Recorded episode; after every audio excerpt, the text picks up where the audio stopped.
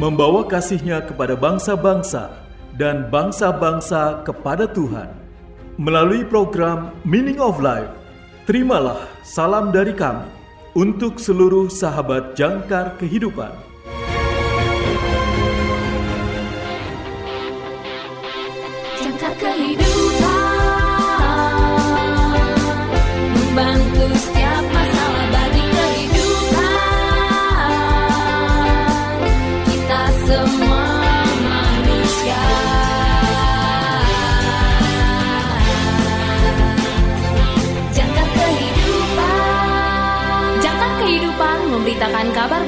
Buat kita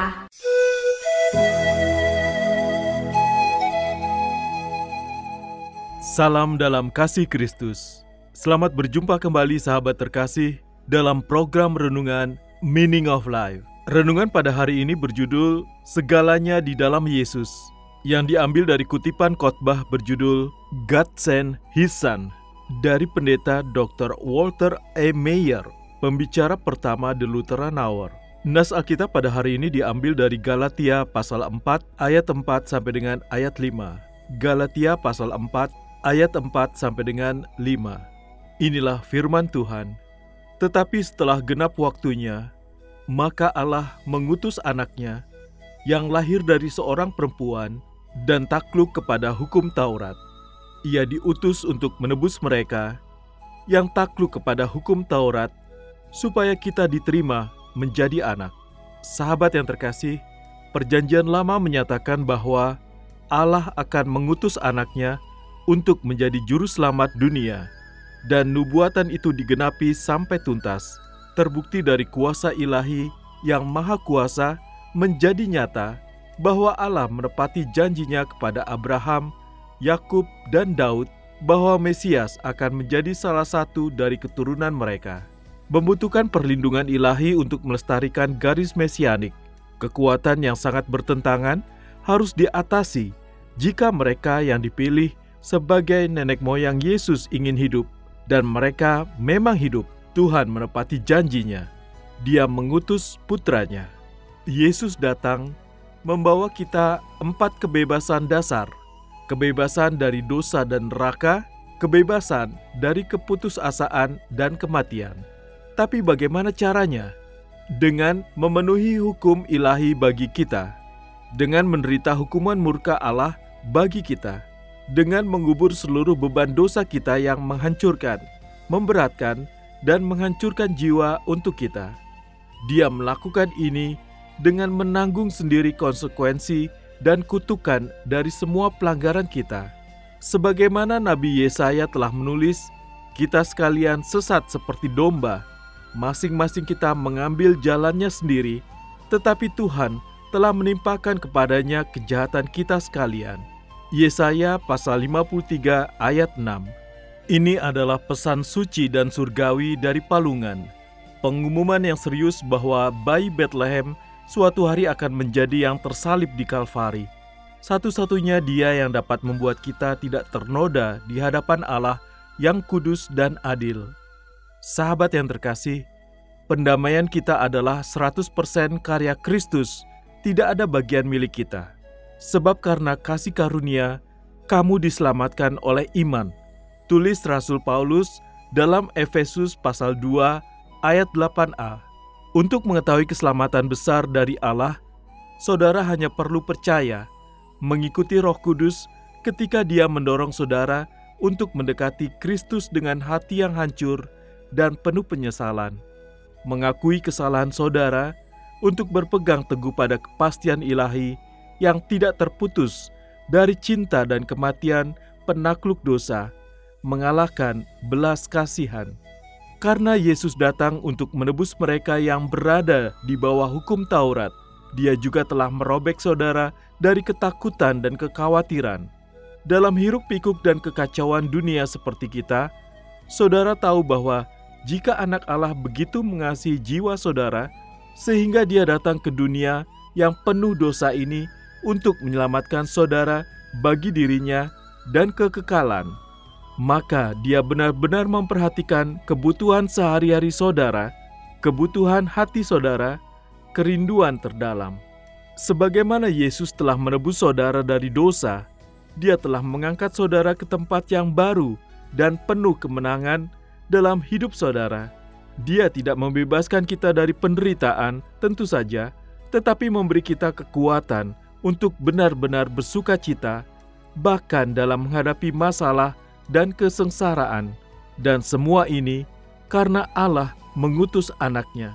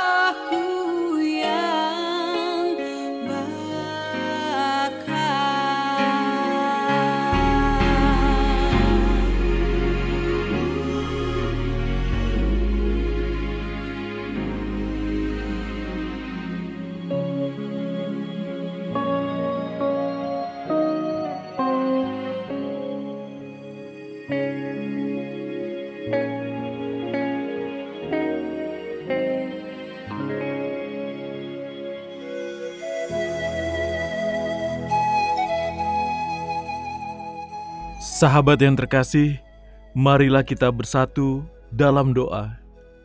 Bapa Surgawi, dalam anakmu Yesus, Engkau telah memberi kami segala sesuatu. Terima kasih Tuhan. Amin. Terima kasih saudara sudah mendengarkan program Meaning of Life. Persembahan Yayasan Jangkar Kehidupan. Jika saudara membutuhkan dukungan doa, silakan hubungi kami, Yayasan Jangkar Kehidupan, di nomor 0853 1056 8008 0853 1056 8008 Tuhan Yesus memberkati.